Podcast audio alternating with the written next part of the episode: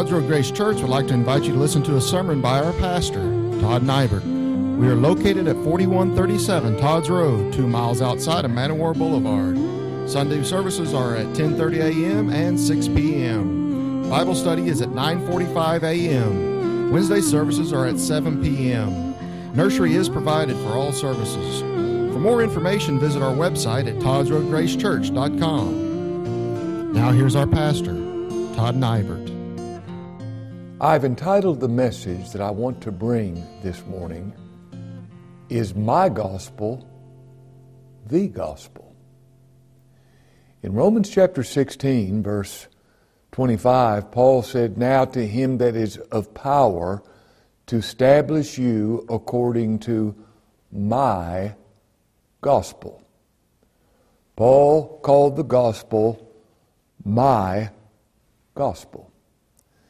Now, the fact that you're listening this morning indicates that you have something called your gospel. I have what I call my gospel. Here is the question Is my gospel the gospel? Is my gospel the gospel? The gospel that excludes all other gospels. Paul warned us in Galatians 1 6 and 7 of another gospel, which is not another. But there be some that trouble you and would pervert or change the gospel of Christ. Now, is my gospel the gospel, or is my gospel another gospel? A gospel that will not save. Paul also said in Galatians chapter 1, verse 13, that the gospel which was preached of me was not after man. It was not derived from any human source. For I neither received it of man, neither was I taught it, but by the revelation of Jesus Christ. Now I ask the question again Is my gospel the gospel? And I pray that you'll ask yourself that same question Is your gospel the gospel? Now, I want to answer that question from Romans chapter 1, where Paul identifies the gospel.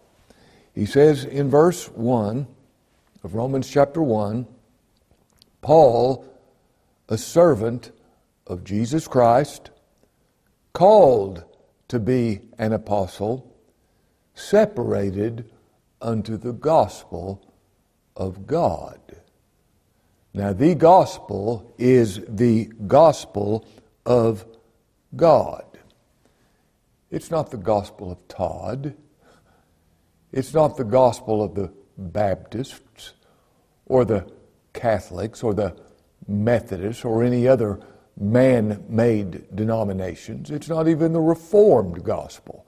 The gospel never needed reformed. It's the gospel of God. Now, what is the gospel of God? He goes on to tell us it's the gospel which he had promised afore by his prophets in the Holy Scriptures. It's the gospel revealed in the Scriptures. Now, let me remind you the Bible is the inspired, infallible Word of God. The Scripture says all Scripture is given by inspiration of God and it's given to teach us the gospel. This is God's revelation of the gospel. It's the gospel of the scriptures. And look what he says next it's the gospel concerning his Son, Jesus Christ, our Lord. Now, the gospel is the gospel concerning his Son. The gospel is not concerning making America a Christian nation again. It never was a Christian nation in the first place. It's not about some right wing or left wing political agenda. It's not about affecting the culture and changing it. That's not what the gospel is about. The gospel is concerning His Son, Jesus Christ, our Lord. I love His name, Jesus. His name means Savior. Thou shalt call His name Jesus, for He shall save His people from their sins. Jesus Christ. He's the Christ. He's God's anointed. That means He's God's prophet. He's God's priest. He's God's king. And He is like no other prophet. Every other prophet said, Thus saith the Lord. He never said that. He said, I say unto you. He's God's priest. And he's like no other priest because every other priest brought the blood of an animal sacrifice. He brings his own blood. Blood that has power to put away sin and power to save. He is the priest who saves. He said to Peter, Peter, I pray for you that your faith fail not. You know what? Peter's faith did not fail. He said, Father, forgive them as the great high priest, and everybody he prayed for, the Father forgave. He's God's king, and he's like no other king. All other kings have borrowed power. Any power they have, it's given to them of God. He has his own power inherently. He has omnipotence. He's the omnipotent king that can make sure his will is always done. And he can cause all of his people to live, to believe, to persevere in the faith. He's Jesus Christ, our Lord. He's the Lord. You know what that means? That means He's the Lord of creation. He created the worlds. He's the Lord of providence. Everything that happens in time and space, He's in absolute control of. Everything. There's nothing that happens without His will. He is the Lord of salvation. He is salvation. If I'm saved, it's because He willed my salvation. If I'm saved, it's because He saved me. The gospel is the gospel concerning His Son, Jesus Christ, our Lord. And look what He says next.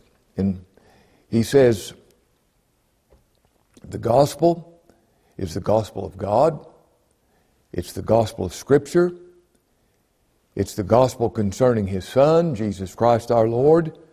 And in verse 3, it tells us He was made of the seed of David according to the flesh and declared to be the Son of God with power according to the Spirit of holiness by the resurrection from the dead. Now, Jesus Christ, the Son of God, was the Son of David. The Word was made flesh. The eternal Son of God was made flesh.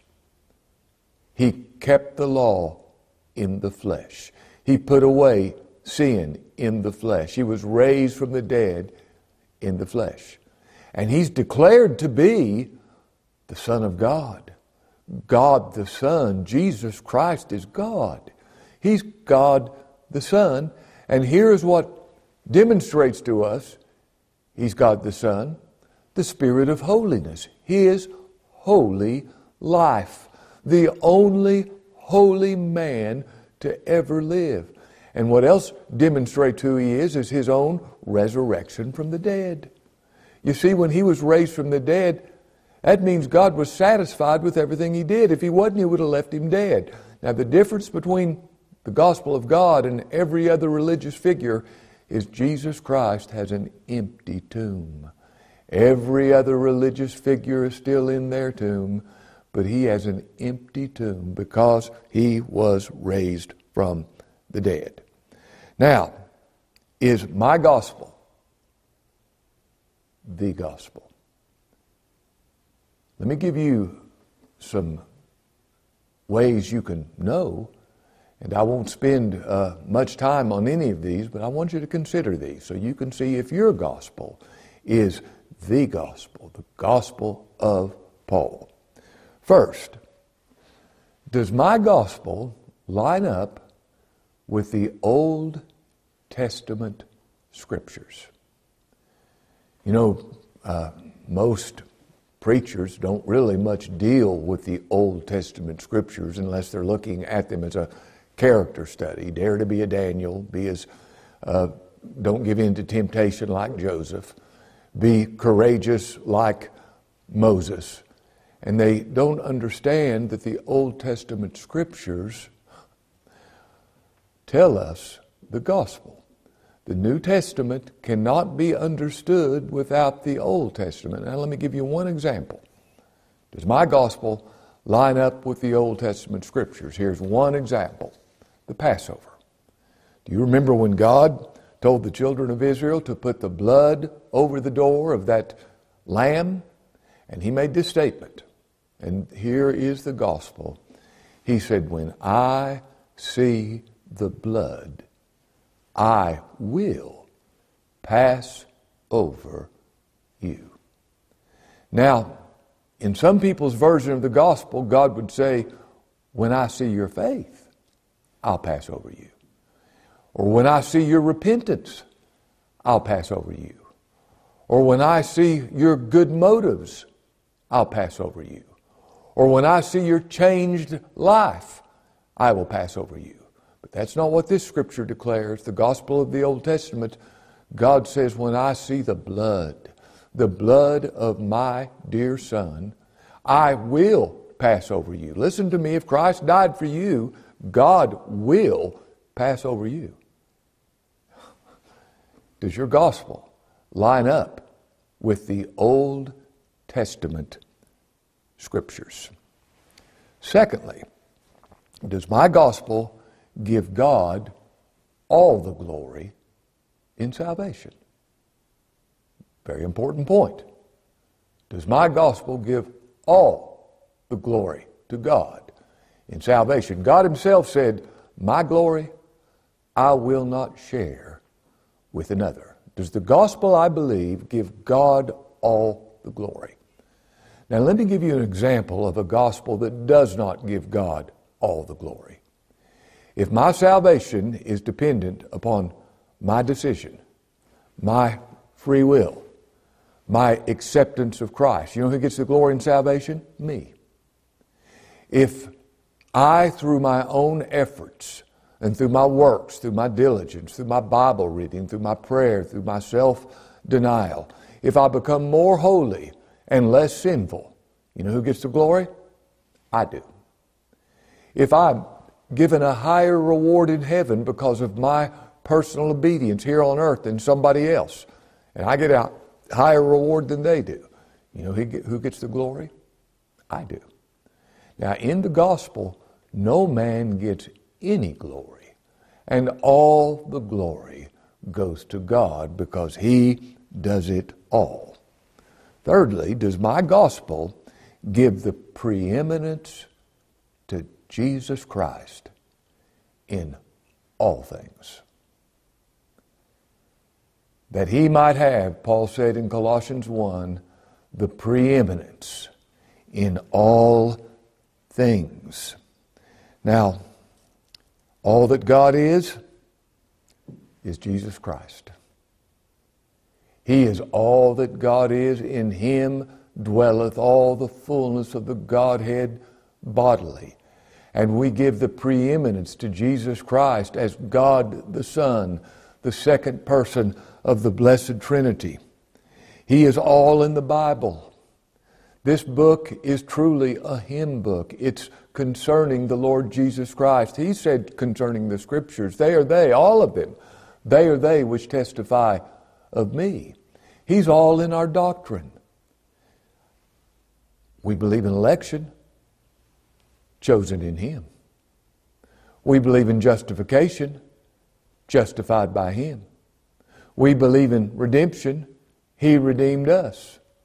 We believe in preservation, preserved in Christ Jesus.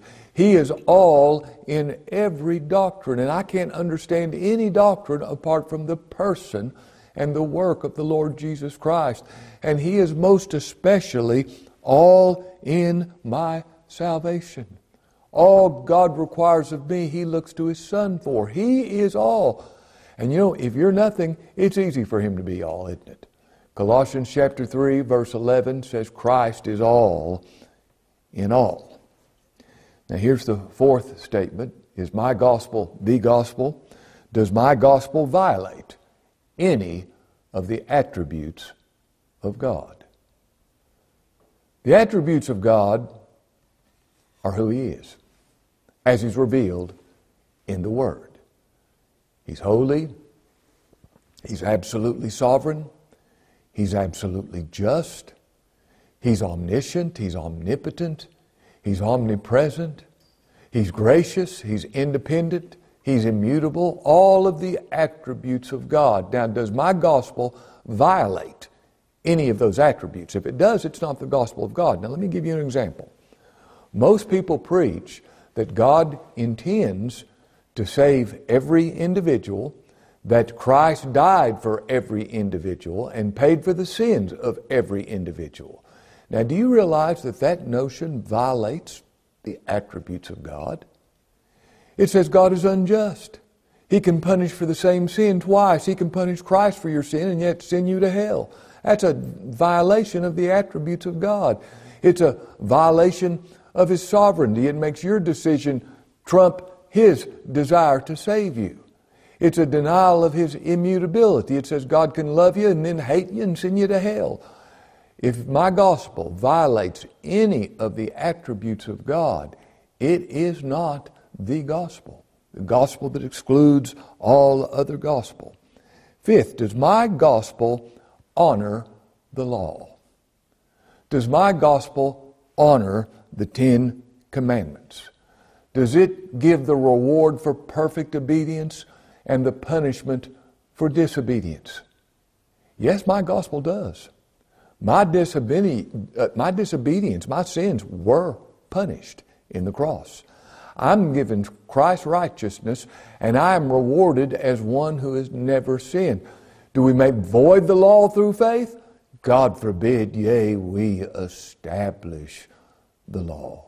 Christ is the end of the law for righteousness to everyone that believeth. Now, a gospel that fails to honor the law, reward perfect obedience, and punish all sin is not the gospel of God. Oh, the gospel honors God's holy law. Six, does my gospel meet the sinner where he is? Dead in sins. Now that's where we are. And you hath he quickened who were dead in trespasses and sins. Now, if my gospel can't meet me where I am, dead, with no ability, with no ability to save myself, with no ability to contribute to my salvation, it won't do me any good. I think of the Good Samaritan. This is such a beautiful illustration. There was a man left in the ditch. The scripture says, half dead. Now, somebody says, How can you be half dead? Well, he was alive physically still, but he was dead spiritually. And that describes every one he saves. He comes to them dead in sins and gives them life. The gospel comes where a man is, dead in sins, and gives him life. And a gospel that fails to do this, a gospel that's dependent upon man's response and man's free will, man's works, is not the gospel of God. Seventh, will my gospel save the chief of sinners? Will my gospel save the chief of sinners? Well, the first question is what is a sinner? A sinner is the man who commits the sins. God doesn't send sins to hell. God sends the person who committed those sins to hell. I've heard preachers say so many times, God loves the sinner, but he hates his sin. Well, you're not going to find that phrase in the Bible. Thou hatest all workers of iniquity, the scripture says. Now, can't get past that. Will my gospel save the chief of sinners? Now, let me tell you what a sinner is. A sinner is somebody who all they do is sin. And they cannot not sin. And all of their sin is all of their fault. They can't blame their circumstances. They can't blame their mom and dad. They can't blame God. They can't blame the devil. All their sin is all their fault. And someone who's a sinner really believes that he can't sit in judgment on anybody for anything. I'm unqualified because of my own personal sinfulness. And a real sinner believes that he has no claim on God's mercy or grace. He's in the hands of a sovereign God for God to do with him whatsoever he's pleased to do. Now, the chief of sinners is the man who believes himself to be the worst man alive. There's nobody more sinful than I am. Can God's gospel save the chief of sinners? Well, listen to this scripture. 1 Timothy 1.15. Paul said this is a faithful saying, and it's worthy of all acceptation that Christ Jesus came into the world to save sinners, of whom I am the chief. Eighth, does my gospel provide all that God requires? Well, what does God require? Perfect righteousness. He provides it. He gives me the righteousness of His Son. He requires a new heart. He provides it. A new heart will I give you. He gives that new heart that believes the gospel, that loves God. He requires faith and repentance. You will not be saved apart from faith. You will not be saved apart from repentance. He provides that faith and that repentance as His gift. He requires for my sin to be punished. He provides the punishment of the sin in His own blessed Son. He desires me, or He pro- requires me to be without sin. He provides that when He justifies me before His holy law. All He requires, He provides. Will my gospel keep me saved? Will my gospel keep me saved? Jude 24 says, Now unto him that's able to keep you from falling and present you faultless before the presence of his glory with exceeding joy. The Lord said, I give unto my sheep eternal life. Now let me say this. If I could fall away, I would fall away. But God preserves me in Christ Jesus, and His gospel, the gospel of God, keeps a man saved.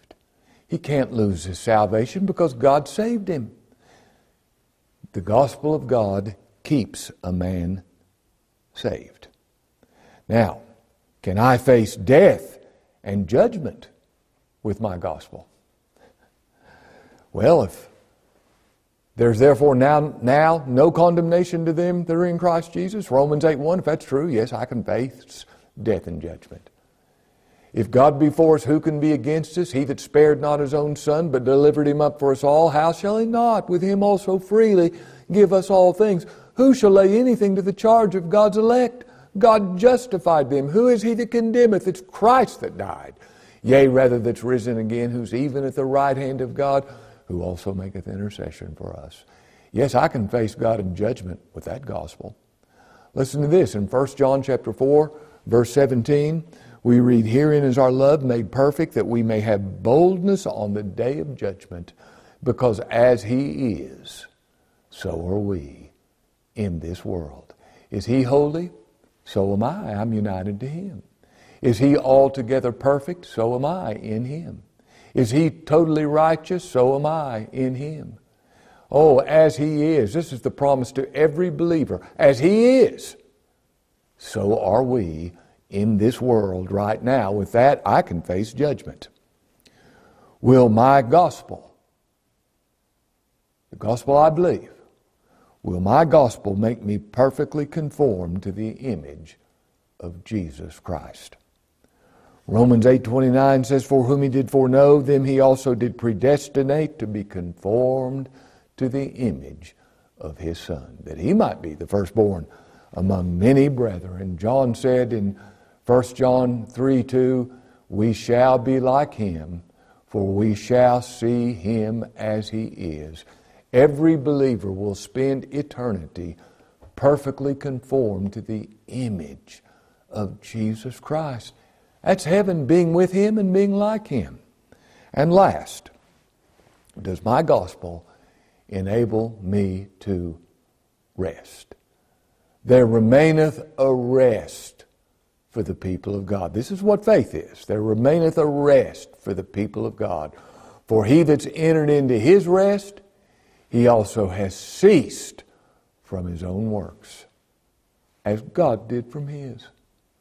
When God finished the work of creation, the scripture says he rested. Why did he rest? It wasn't because he's tired, but because the work was completed. There's nothing left to do. Will my gospel enable me to rest because there's nothing for me to do? He did it all. He finished my salvation, and I rest in who He is and what He did. Now, is my gospel the gospel? Well, does it line up with the Old Testament scriptures? Does it give God all the glory?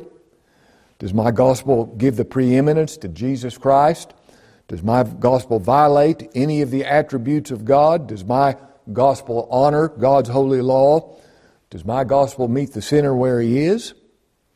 Will my gospel save the chief of sinners? Does my gospel provide all that God requires? Will my gospel keep me saved? Can I face death and judgment with my gospel? And can I rest with my gospel? Well, my answer to all those questions is yes.